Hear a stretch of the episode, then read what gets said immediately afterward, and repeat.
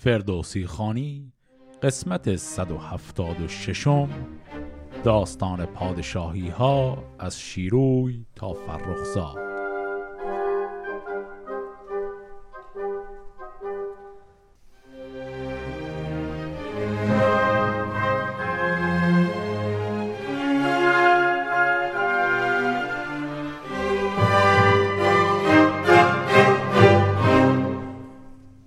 انتهای قسمت قبل دیدیم که خسرو پرویز به چه شکل کشته شد و علاوه بر او تمام فرزندان دیگرش غیر از شیروی هم کشته شدن انتهای قسمت قبل گفته شد که می‌خوام وارد داستان شیروی و شیرین بشیم و من همونجا گفتم این داستان خیلی کوتاه هست و در این حال آخرین چیزی هم هست که ما در دوره پادشاهی شیروی داریم.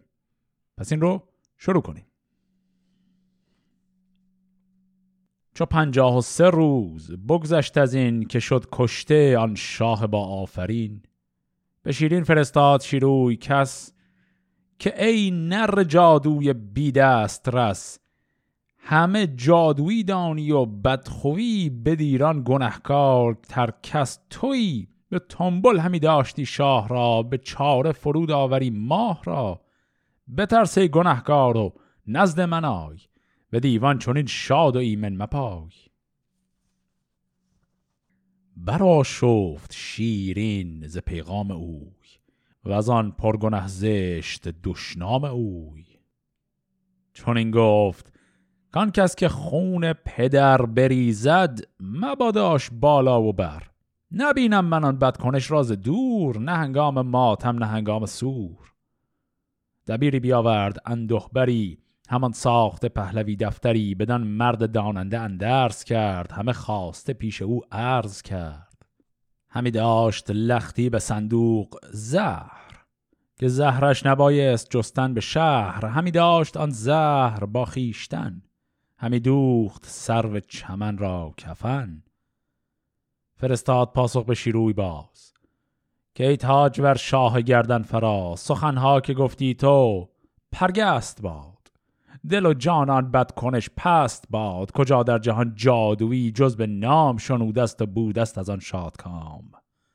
اگر شاه از این رسم اندازه بود که رای وی از جادویی تازه بود که جادو بودی کسب مشکوی اوی بدیده بدیدی همان روی اوی.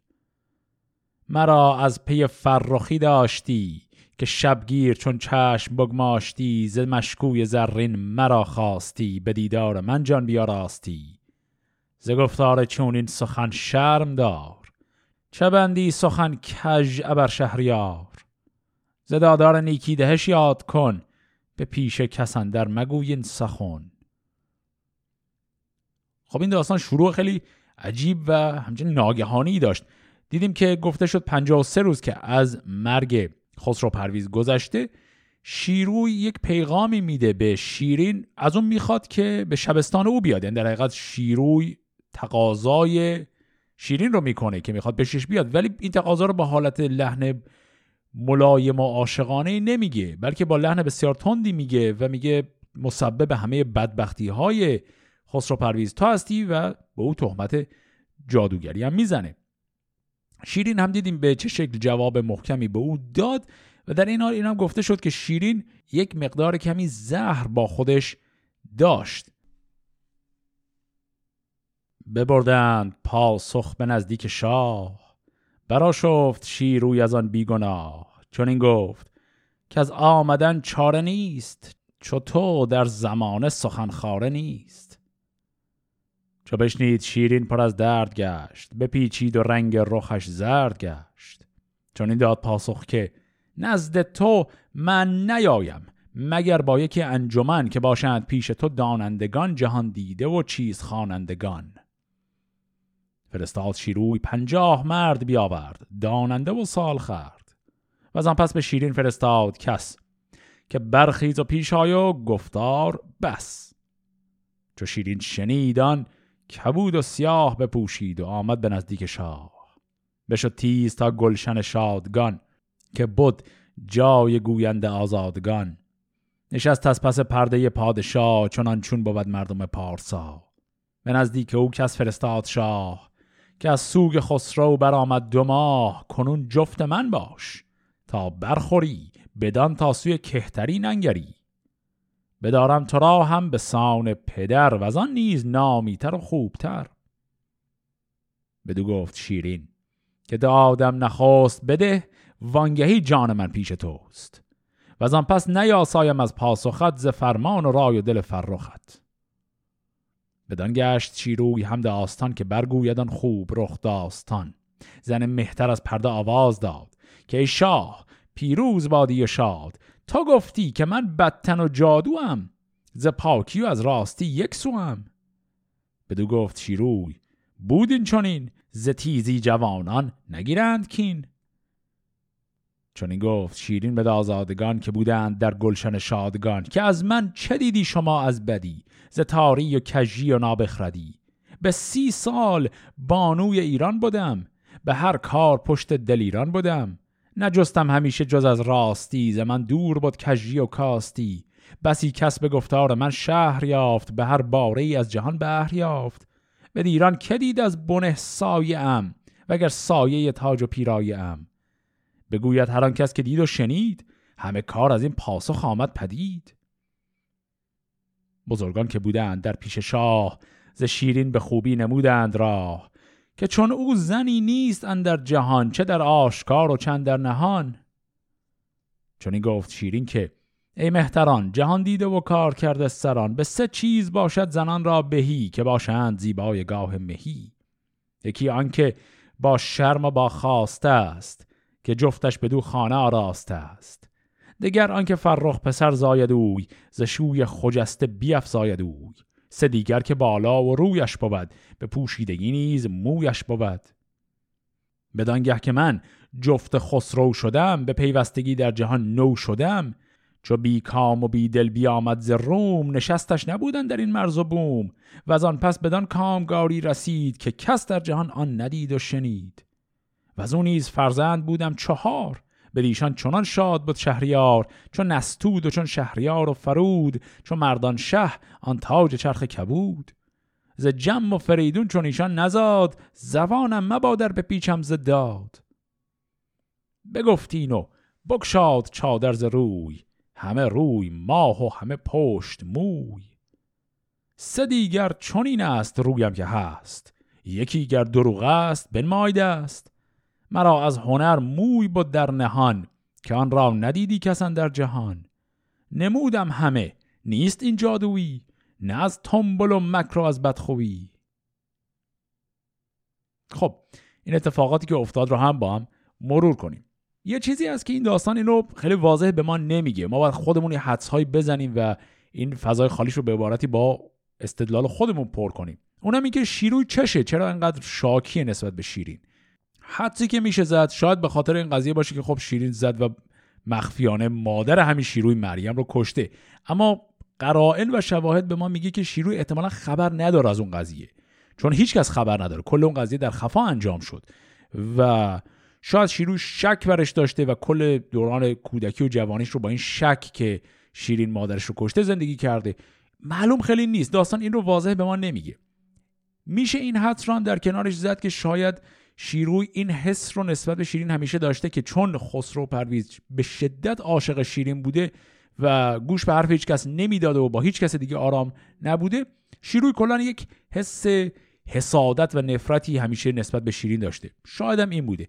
خلاصه اینکه داستان خیلی واضح به ما نمیگه. شیروی دقیقا چشه که انقدر از شیرین از همون اول کار شاکیه. ولی چیزی که داستان داره به ما میگه اینه که شیروی در عین اینکه به شدت از شیرین بدش میاد ولی همچنین خیلی ناراحت هم نیست. بدش نمیاد که شیرین هم به ازدواج او الان در بیاد. یعنی از این تیکه از ماجرا اصلا شکایتی نداره. به همین دلیل می‌بینیم که اول فحش و اینها میده به او ولی بعد هی چپ و راست تقاضا می‌کنه که خب تو الان باید بیای و به شبستان شاه جدید که من باشم بپیوندی. و دیدیم که شیرین در پاسخ گفت من حاضر نیستم نزدیک تو بیام مگر اینکه تو یک جایی باشیم که بزرگان دیگری هم حضور داشته باشند. و این فضا رو مهیا کرد. 50 نفر از بزرگان رو آورد در یک باقی به اسم باغ شادگان. و حالا اینا همه اونجا هستن و می‌خواد صحبت بشه. و شیرین اولین حرفی که می‌زنه اینه که من حاضرم دعوت تو رو بپذیرم و بیام به شبستان تو ولی قبلش باید تکلیف ما رو مشخص کنی. این همه توهین من کردی و به من تهمت جادوگری زدی اینو مشخص کن. حالا دیدیم که شیرین الان یک توضیحاتی هم داد. گفت که زن خوب سه تا ویژگی داره. یکی اینکه با شرم با خواسته است. شرم یعنی همون حجب و حیا خواسته هم که یعنی مال و اموال. دوم اینکه گفت پسر به دنیا بیاره و سوم اینکه سر و روی زیبایی داشته باشه و خودش رو هم بپوشونه از اغیار. طبیعتا اینجا می‌تونیم بفهمیم منظور از زن هر زنی نیست. منظور همون زنان نجیب زاده زنانی هن که به ازدواج شاه در میان. چون این ستا ویژگی که گفت قاعدتا حالا نمیشه همه زنان داشته باشنش. قضیه زیبایی رو هم بذاریم کنار. اینکه بگیم مثلا زن حتما با پول داشته باشه که خب واضح این صرفا مخصوص همون دایره زنان اشرافزاده است این بحث. حالا شیرین گفت که من به عنوان یک زن اشرافزاده این سه تا ویژگی رو مگه نباید داشته باشم. شروع کرد با مثال گفتن که هر ستا رو دارم. و اسم فرزندانی که برای خسرو پرویز به دنیا آورده رو هم گفت. گفت نستود شهریار فرود و مردان شهر. اینا من چهار تا پسر زاییدم برای خسرو پرویز. و در نهایت هم دیدیم که اون روبنده یا حالا هر نوع لباسی که داشت رو باز کرد تا دیگران ببینن که هنوز هم بعد از این همه سال چقدر زیباست. حالا این صحبت ها رو الان برای تمام این بزرگان این مجلس گفت. نه کس موی او پیش از آن دیده بود نه از مهتران نیز بشنیده بود. ز دیدار پیران فرو ماندند خو زیر لبه ها برافشاندند. چو شیروی رخسار شیرین بدید روان نهانش ز تن برپرید. ورا گفت جز تو نباید کسم چو تو جفت یابم به دیران بسم. زن خوب رخ پاسخش داد باز که از شاه ایران نیم بی نیاز سه حاجت بخواهم چو فرمان دهی که بر تو بماناد شاهنشهی. بدو گفت شیروی جانم تو راست دگر آرزو هرچه خواهی رواست. بدو گفت شیرین که هر خواسته که بودم بدین کشور راسته از این پس یکایک سپاری به من. همه پیش این نامدار انجمن. بدین نامن در خط خیش که بیزارم از چیز او کم و بیش. بکردان چه فرمود شیروی زود. زن از آرزوها چه پاسخ شنود به راه آمد از گلشن شادگان ز پیش بزرگان و آزادگان به خانه شد و بنده آزاد کرد بدان خواسته بنده را شاد کرد. دگر هرچه بودش به درویش داد بدان کوورا خیش بود بیش داد. ببخشید چندی به آتش کده چه بر جای نوروز و مهر و صده دگر بر کنامی که ویران بودی رباتی که آرام شیران بودی به مزد جهاندار خسرو بداد به نیکی روان ورا کرد شاد. بیامد بدان باغ و بکشاد روی نشست از بر خاک بیرنگ و بوی. همه بندگان را بر خیش خواند مران هر یکی را به خوبی نشاند. چون این گفت از آن پس به بانگ بلند که هر کس که هست از شما ارجمند همه گوش دارید گفتار من. نبیند کسی نیز دیدار من. مگویید یک سرجز از راستی نیاید ز دانندگان کاستی. که از آن پس که من نزد خسرو شدم به مشکوی زرین او نو شدم سر بانوان بودم و فر شاه. از آن پس چه پیدا شد از من گناه؟ نباید سخن هیچ گفتن به روی چه رو بایدن در زنی چهار جوی؟ همه یک سر از جای برخواستند زبانها به پاسخ بیاراستند که این نامور بانوی بانوان سخنگوی دانا و روشن روان. به یزدان که هرگز تو را کس ندید ننیز از پس پرده آوا شنید. همانا ز هنگام هوشنگ باز چو تو نیز ننشست بر تخت ناز. همه خادمان و پرستندگان جهانجوی و بیدار دل بندگان به داواز گفتند کی سرفراز ستوده به روم و به چین و تراز که یارد سخن گفتن از تو به بد بدی کردن از روی تو کی سزد؟ چون این گفت شیرین که این بد کنش که چرخ بلندش کند سرزنش پدر را بکشت از پی تاج و تخت که از این پس دو چشمش مبیناد بخت.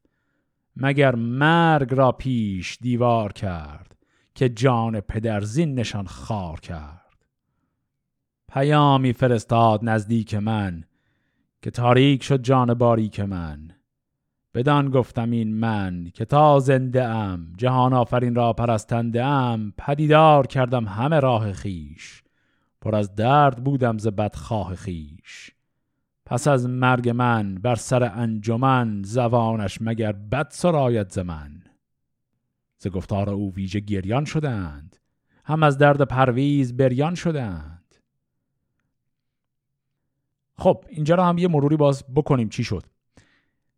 شیرین وقتی که روی خودش رو به این بزرگان و پیران نشون داد دیگه همه انان از کف دادند و همینطور خود آقای شیروی و شیروی گفت آقا من اصلا چاکر و بنده تو هستم چه کار کنم تا من تو رو به دست بیارم؟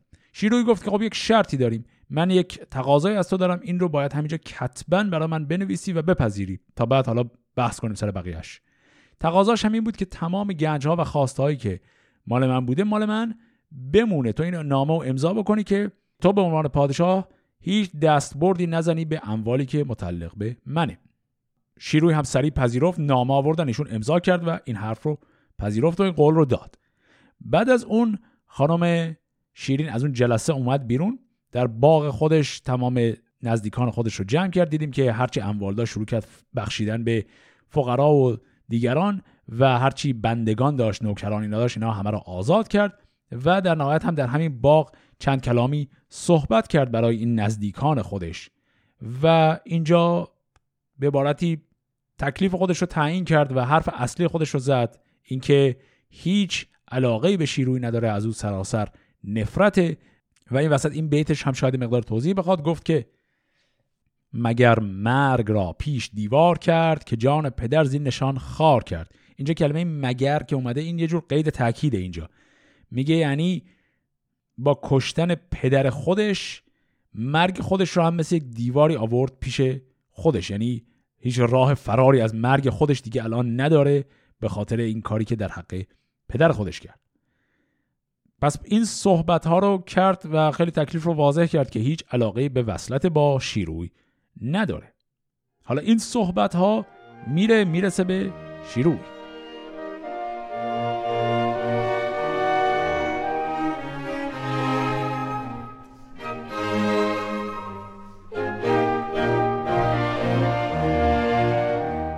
چو رفتند گویندگان نزد شاه شنیده بگفتند از آن نیک خواه بپرسید شیروی کان نیک خوی سدیگر چه چیز آمدش آرزوی؟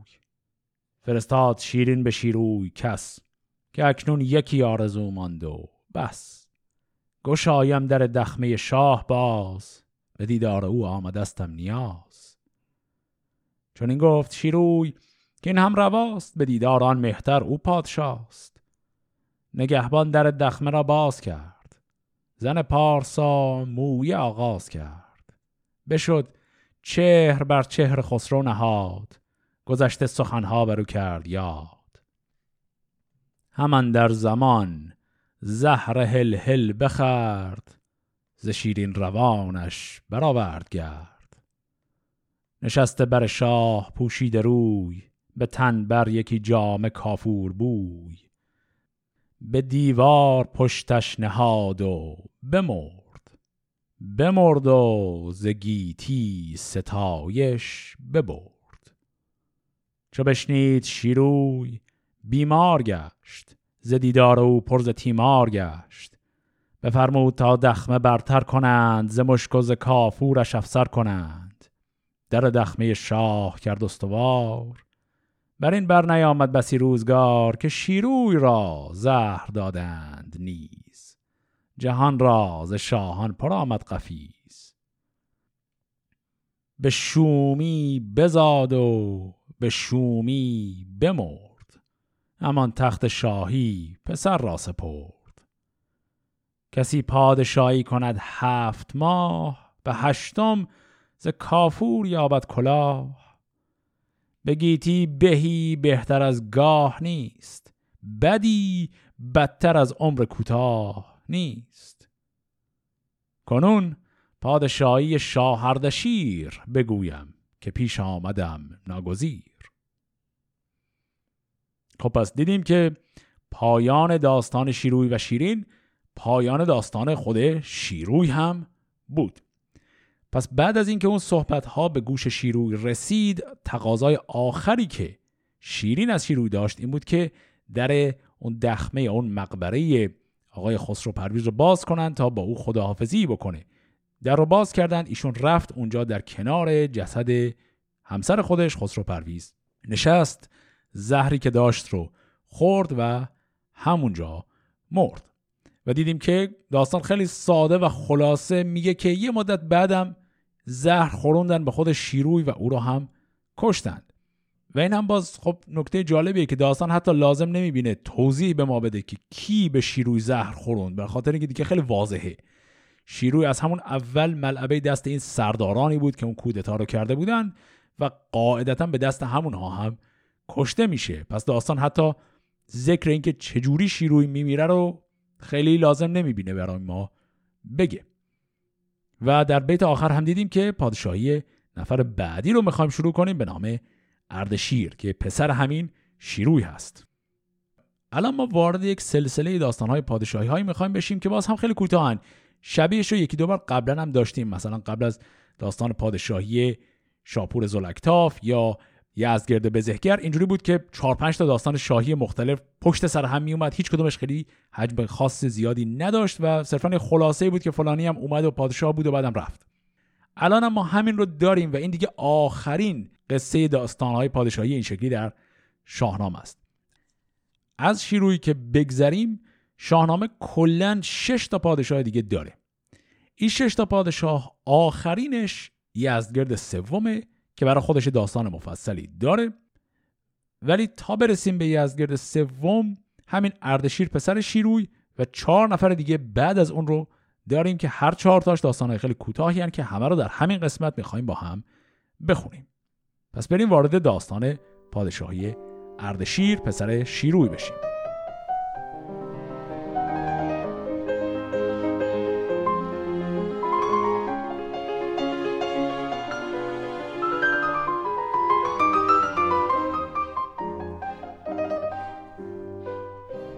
چو بنشست بر تخت شاهرد شیر. از ایران برفتند برنا و پیر بسی نامداران گشته کهن بدان تا چگونه سرایت سخن. زبان برگشاد شیر جوان. چون این گفت که کار دیده گوان؟ هر کس که برگاه شاهی نشست گشاد زبان باد و یزدان پرست. برای این شاهان پیشین رویم همان از پس فر و دین رویم. ز یزدان نیکی دهش یاد باد. همه کار و کردار ما داد باد. پرستندگان را همه برکشیم. ستمگارگان را به خم درکشیم. بسی کس به گفتارش آرام یافت. از آرام او هر کسی کام یافت. به پیروز خسرو سپردش سپاه که از داد شاد است و شادان ز شاه. بدیران که باشد چنو پهلوان بماناد شادان و روشن روان پس آگاهی آمد به نزد گراز که از او بود خسرو به گرم و گداز. فرستاد گوینده ای راز روم که در خاک شد تاج شیروی شوم که جانش به دوزخ گرفتار باد سر دخمه او نگوسار باد. که دانست هرگز که سرو بلند به باغ از گیا یافت خواهد گزند. چه خسرو که چشم و دل روزگار نبیند چونو نیز یک شهریار. چو شیروی را شهریاری دهد همه شهر ایران به خاری دهد. چون او رفت شد تاجدار اردشیر بدو شادمان جان برنا و پیر. مرا اگر از ایران رسد هیچ بهر نخواهم که بر وی جهد باد شهر. نبودم من آگه که پرویز شاه به گفتاران بدتنان شد تباه. بیایم کنون با سپاهی گران ز روم و از ایران گزیده سران. ببینیم تا کیست این کت خدای که باشد پسندش بدین گونه رای. چونان برکنم بیخ او راز بن که از آن پس نراند ز شاهی سخن. خب در همین ابتدا دیدیم که وقتی اردشیر بر تخت پادشاهی میشینه همه میرن ببینن که خب به حال ایشون چه حرفی برای گفتن داره و می‌بینن که خوب حرف می‌زنه آدم معقولی به نظر می‌رسه و مقدار امیدوار میشن به اینکه به هر حال از اون وضع وحشتناکی که کشور بعد از خسرو پرویز دوچارش بود رها بشه. دیدیم که سرلشکری سپاهش رو این آقای اردشیر داد به یک سرداری به نام پیروز خسرو. پیروز پسر خسرو. قاعدتا این خسروی که اینجا اسمش اومده خسرو پرویز نیست. دیگه اون که ماجراش تمام شد. یک آدم دیگری به اسم پیروز پسر فردی به اسم خسرو. بعد حالا از اون طرف این ماجرای به شاهی رسیدن آقای اردشیر و کشته شدن شیروی به گوش گراز رسید. گراز همون سرداریه که جزو کسانی بود که توطئه کرده بودند علیه خسرو پرویز. گراز در منطقه روم ساکن هست یعنی سپاهش در غرب ایران هست مرز ایران با روم رو داره و از پایتخت دور بوده. ایشون یک نامه خطاب به بزرگان کشور می نویسه و در اون باز هم موضع خودش که علیه خسرو پرویز بوده الان علیه فرزند و خب طبعا نوه او اعلام می‌کنه و میگه من لشکر می‌کشم به سمت این اردشیری که برای خودش ادعای پادشاهی کرده. بعد این یه ور قضیه است. از طرف دیگه ایشون یک نامه دیگری هم می نویسه ببینیم چی میگه. نوندی برافکند پویان به راه به نزدیک پیران ایران سپاه. دگرگونه آهنگ بدکامه کرد و پیروز خسرو یکی نامه کرد. که شد تیره این بخت ساسانیان. جهانجوی باید که بندد میان. توانی مگر چاره ای ساختن؟ زهر گونه اندیشه انداختن بجویی بسی یار برنا و پیر. جهان را بپردازی از اردشیر و از آن پس بیابی همه کام خیش شوی ایمن و شاد از آرام خیش گریدون که این راز بیرون دهی همی خنجر کینه را خون دهی. من از روم چندان سپاه آورم که گیتی به چشمت سیاه آورم. به جرفی نگهدار گفتار من مبادا که خارایدت کار من. پس دیدیم که الان نامه دومی هم که ایشون نوشته خطاب به شخص همین پیروز خسرو هست. خطاب به او نامه می نویسه که میگه تا هم به این حرکت من بپیوند و لشکر از همون داخل پایتخت آماده کن علیه اردشیر و کار او رو بساز و جهانی رو از این اردشیر خالی کن. چو پیروز خسرو چنان نام دید همه پیش و پس راه بد کامه دید. دل روشن نام ور شد سیاه که تا چون کند بد بدان پادشاه. ورا خواندی هر زمان اردشیر که گوینده مردی بود و یادگیر. برا سای دستور بودی ورا همان نیز گنجور بودی ورا بیامد شبی تیرگون بار یافت می روشن و چرب گفتار یافت. نشسته به دیوان خیش اردشیر تنی چند با اوز برنا و پیر. چو پیروز خسرو بیامد برش تو گفتی ز گردون برآمد سرش. بفرمود تا برکشیدند رود شد ایوان او پر بانگ سرود. چون نیمی شب تیر اندر کشید سپه بود می یک منی در کشید شده مست یاران شاهردشیر نماندیچ رامشگر و یادگیر. بدندیش یاران او را براند جز از شاه و پیروز خسرو نماند. جفا پیش از پیش خانه بجست لب شاه بگرفت ناگه به دست. همی داشت تا شد تباه اردشیر. همه کاخ شد پرز شمشیر و تیر. همه یار پیروز خسرو بودند اگر نوجهانجوی اگر گو بودند هیونی برفکند نزد گراز که نامه نیز با آن دراز. فرستاده چون شد به نزدیک اوی چو خورشید شد جان تاریک اوی. بیاوردش از روم چندان سپاه که بر مور و بر پشه بست راه. همی تاخت چون باد تا تیزفون سپاهش همه دست شسته به خون. زلشکر نیارست دم زد کسی. نبود خود در آن شهر مردم بسی. خب پس پایان کار آقای اردشیر که حالا تازه ماجرا شروع شده بود رو هم به این شکل دیدیم مروری هم بکنیم بر این وقایع.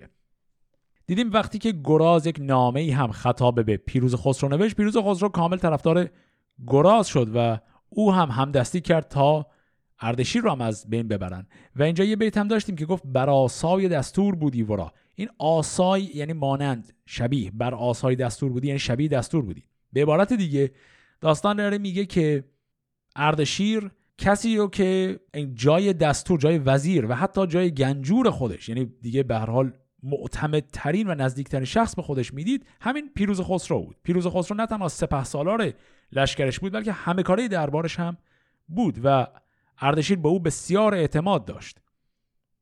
و به همین دلیل هم اون مجلس میگساری که میشه پیروز خسرو هم به اون مجلس میپیونده و مست می‌کنند و شبی رو دارن میگذرونن و آخر شب که میشه همه مست هستند پیروز خسرو همه را از اتاق بیرون می‌کنه و در خفا اردشیر رو با دست خودش خفه می‌کنه.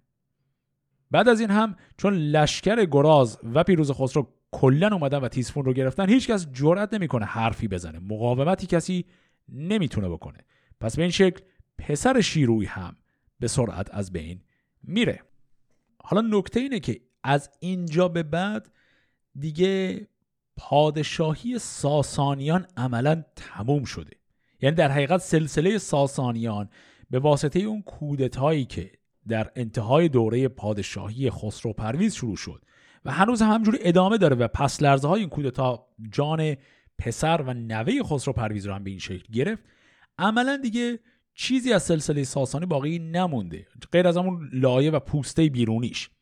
پادشاهی که بعد از اردشیر روی کار میاد دیگه فرزند اردشیر نیست. و از نظر نسبی دیگه فرزند هیچ کدوم از اون سلاله شاهان ساسانی نیست. فردی هست به نام فرائین که او هم پادشاهی بسیار کوتاهی داره.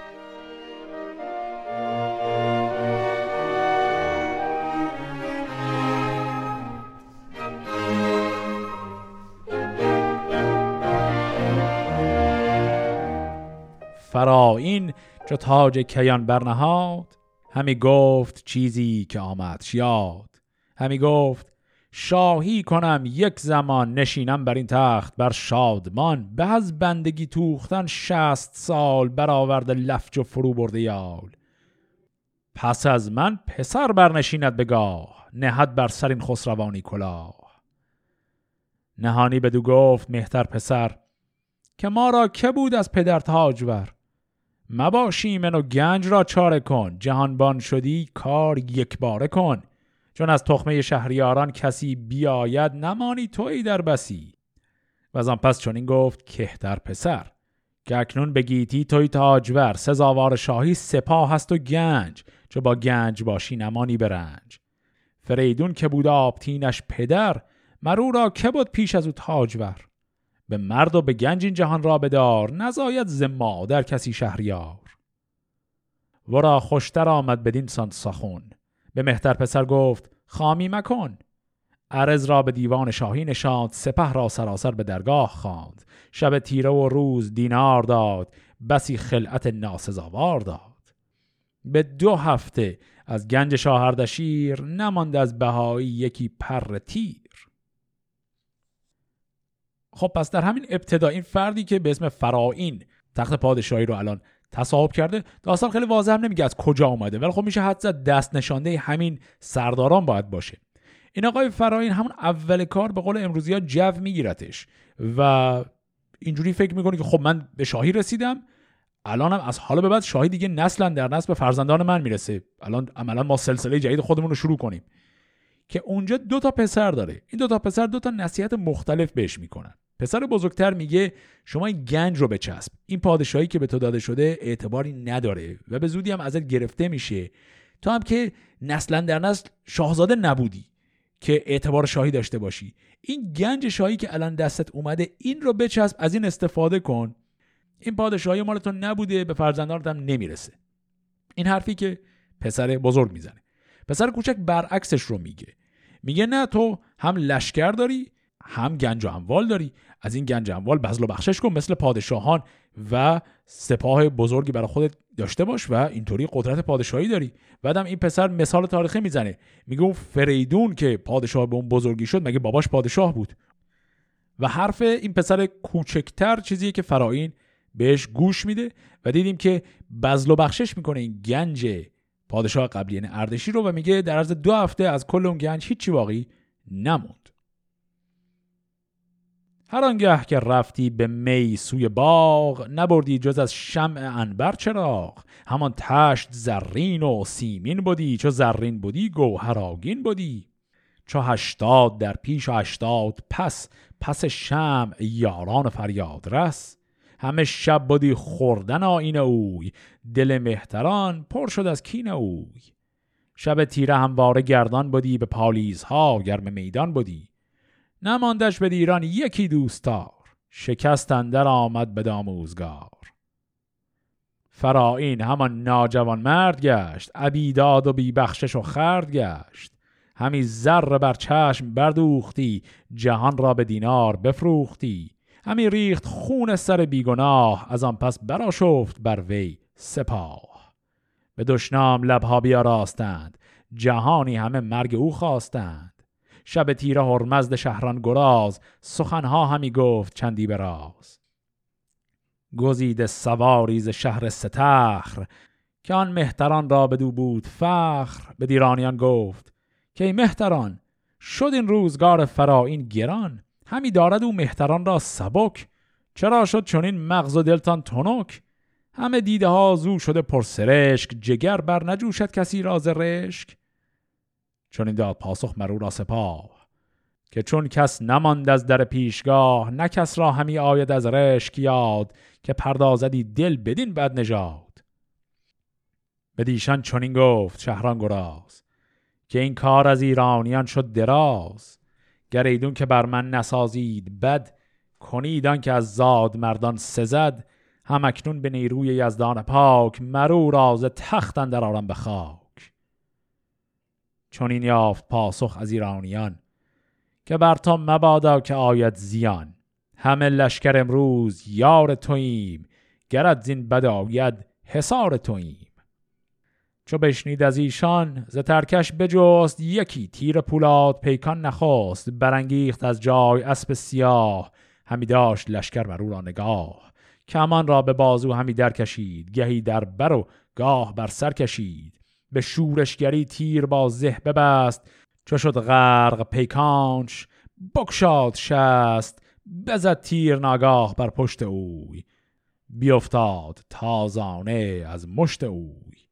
همی تیر تا پر در خون گذشت سر آهن از ناف بیرون گذشت.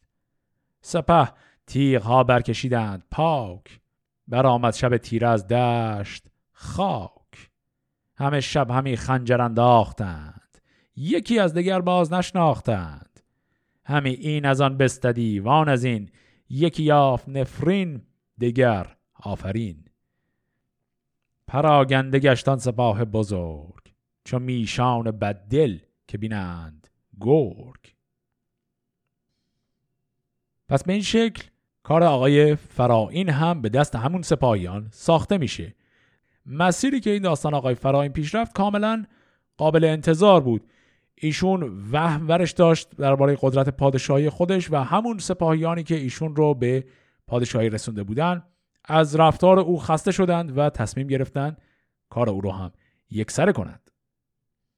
دیدیم که اون کسی هم که او رو کشت فردی بود به نام هرمزد شهران گراز پس هرمزد پسر شهران گراز یکی از همون سرداران بود که با تیری فراین رو کشت. حالا داستان با یک بیت می‌خواد بره سراغ داستان پادشاه بعدی. این بیت به این شکله. بجستند فرزند شاهان بسی ندیدند از آن نامداران کسی پس الان دارن تقلا می‌کنند تا یک شاهزاده رو پیدا کنند که این پادشاهی ساسانی رو باش ادامه بدن یا حداقل یک کسی شبیه همون شیروی یک کسی که ملعبشون باشه بزننش تخت پادشاهی همجور علکی اونجا باشه ولی میگردن و کلا دیگه شاهزاده ای از ساسانیان رو پیدا نمی کنند. یکی دختری بود بوران به نام چو زن شاه شد کارها گشت خام. بر آن تخت شاهیش بنشاندند بزرگان بر او گوهر افشاندند. چون این گفت پس دخت بوران که من نخواهم پراگندن انجمن. کسی را که درویش باشد ز گنج توانگر کنم تا نماند به رنج. مبادا ز گیتی کسی مستمند که از درد او بر من آید گزند. ز کشور کنم دور بدخواه را. بر آین شاهان کنم گاه را. پس اینها وقتی هیچ شاهزاده پیدا نکردند فردی به نام بوراندخت رو به پادشاهی نشوندند. و این خانم بوراندخت درسته که داستان نظر منفی نسبت بهش داره و گفت که خب یک زنی رو پادشاه کردن معلوم اوضاع خرابه اما حداقل در کلام به نظر می‌رسه پادشاه معقولیه. ولی خب کلا شرایط شرایطی نیست که هر کسی بتونه در این مقام پادشاهی دووم بیاره. نشانی ز پیروز خسرو بجست. بیاورد ناگاه مردی درست. خبر چون به نزدیک بوران رسید لشکر بسی نام بر برگزید ببردند پیروز را پیش اوی. بدو گفت کی بدتن کین جوی؟ ز کاری که کردی بیابی جزا. چونان چون بود در خور ناسزا. مکافات یابی ز کرده کنون. چونان چون بود در خور رهنمون از آخر همانگه یکی کره خواست. در اون نوز ناگشته راست. ببستش بران بار بر همچو سنگ. فکنده به گردن درون پال هنگ. چونان کره تیز نادید زین. به میدان کشیدن خداوند کین. سواران به میدان فرستاد چند. به فتراک بر گرد کرده کمند. که تا کره را او همی تاختی زمان تا زمانش برانداختی. زدی هر زمان خیشتن بر زمین. بران کره بر بود چند آفرین. چون این تا برو بر بدرید چرم همی رفت خون از برش نرم نرم. سرانجام جانش به خاری بداد. چرا جویی از کار بیداد؟ داد. همی داشت این زن جهان را به مهر نجست از بر خاک باد سپهر. چو شش ماه بگذشت بر کار اوی ببد ناگهان کژ پرگار اوی. به یک هفته بیمار گشت و بمرد. و با خیشتن نام نیکی ببرد. چون این است آین چرخ روان توانا به هر کار و ما ناتوان. پس این خانم بوراندخت که به پادشاهی رسید تنها اقدام مهمی که در همین دوران کوتاه پادشاهیش کرد این بود که انتقام اردشیر رو گرفت. اون کسی که اردشیر رو کشته بود همین سرداری بود به نام پیروز خسرو. ورداشت آوردنش. یک شکنجه خیلی عجیب غریب هم براش طراحی کرد. یک کره اسبی رو خواستن بیارن. کره اسبی که هنوز زین بهش نبسته بودن. به همین دلیل رام نبود هنوز. اهلی نشده بود. و برای همین سوار خودش رو همیشه پرت می‌کنه رو زمین وقتی هنوز رام نشده تربیت نشده. این کره اسب رو آوردن. بعد از اون ور پیروز خسرو رو پالهنگ بستن بهش یعنی دست و گردنش رو با پالهنگ بستن که تکون نتونه بخوره و به همین شکل بسته شده گذاشتنش روی این اسب. و به این شکل اینها ایشون رو شکنجه دادند و کشتن. این اسب پرت می‌کرد زمین و همینجوری کشان کشان روی زمین می‌برد و او هم نمی‌تونست هیچ کار خاصی بکنه چون دستش بسته بود و آقای پیروز خسرو به این شکل دردناک میمیره.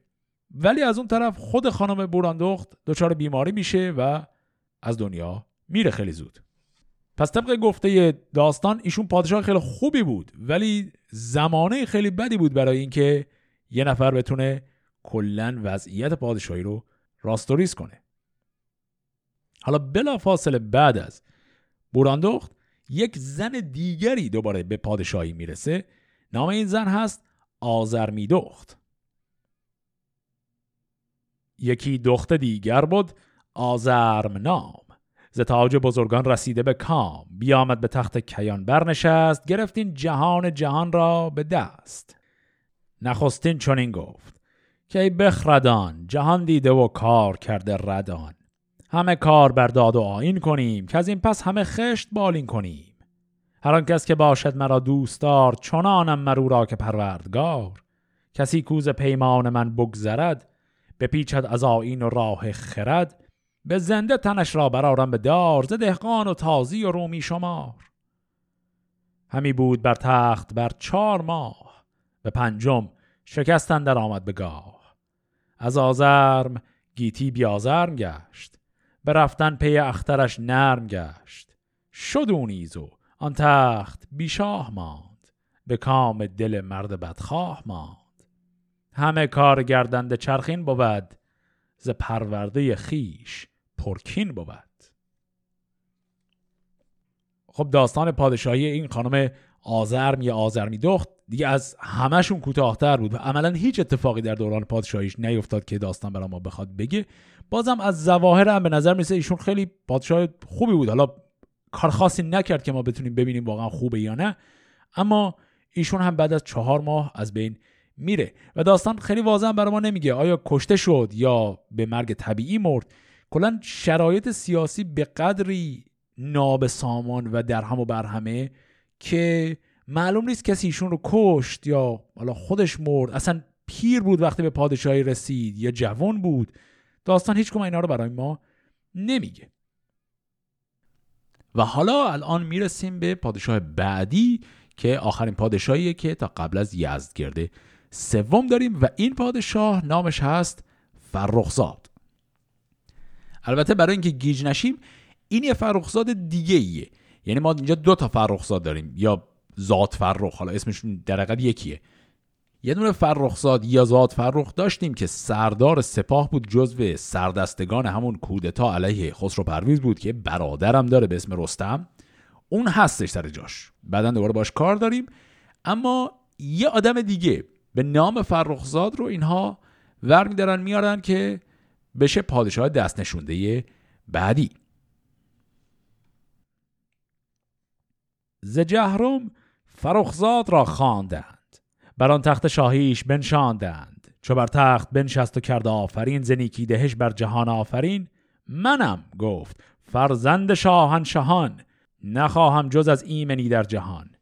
بگیتی هر آن کس که جوید گزند چو من شاه باشم نگردد بلند. همان کس که جوید به دل راستی نیارد به اون کاستی. بدارم چون جان پاک ارجمند نجویم ابر بی گزندان گزند. چو یک ماه بگذشت بر تخت اوی به خاک اندر آمد سر بخت اوی.